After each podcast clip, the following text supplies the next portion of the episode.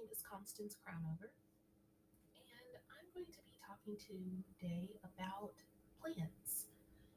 So it seems like during the pandemic, or at least uh, a lot of my friends got really interested in plants. And so I really like the concept of plants. I think they're very beautiful.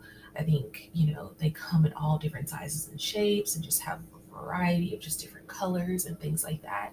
Um, I'm hugely into flowers.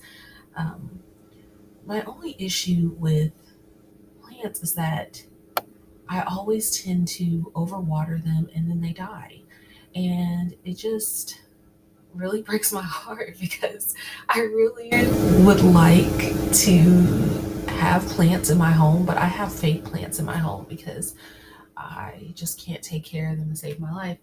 And I also love to have like a fresh bouquet of flowers in the home. Like I love flowers. I love just having flowers, a fresh bouquet of flowers just sitting on my dining table.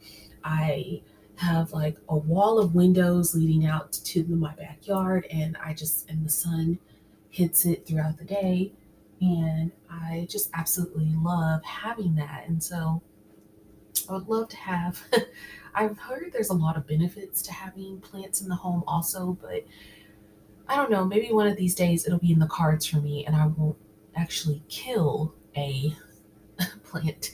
Maybe I need to look into cactus, maybe. Well, that's my thoughts on plants. Until next time, thanks so much for listening, and I will talk to you all later. Bye.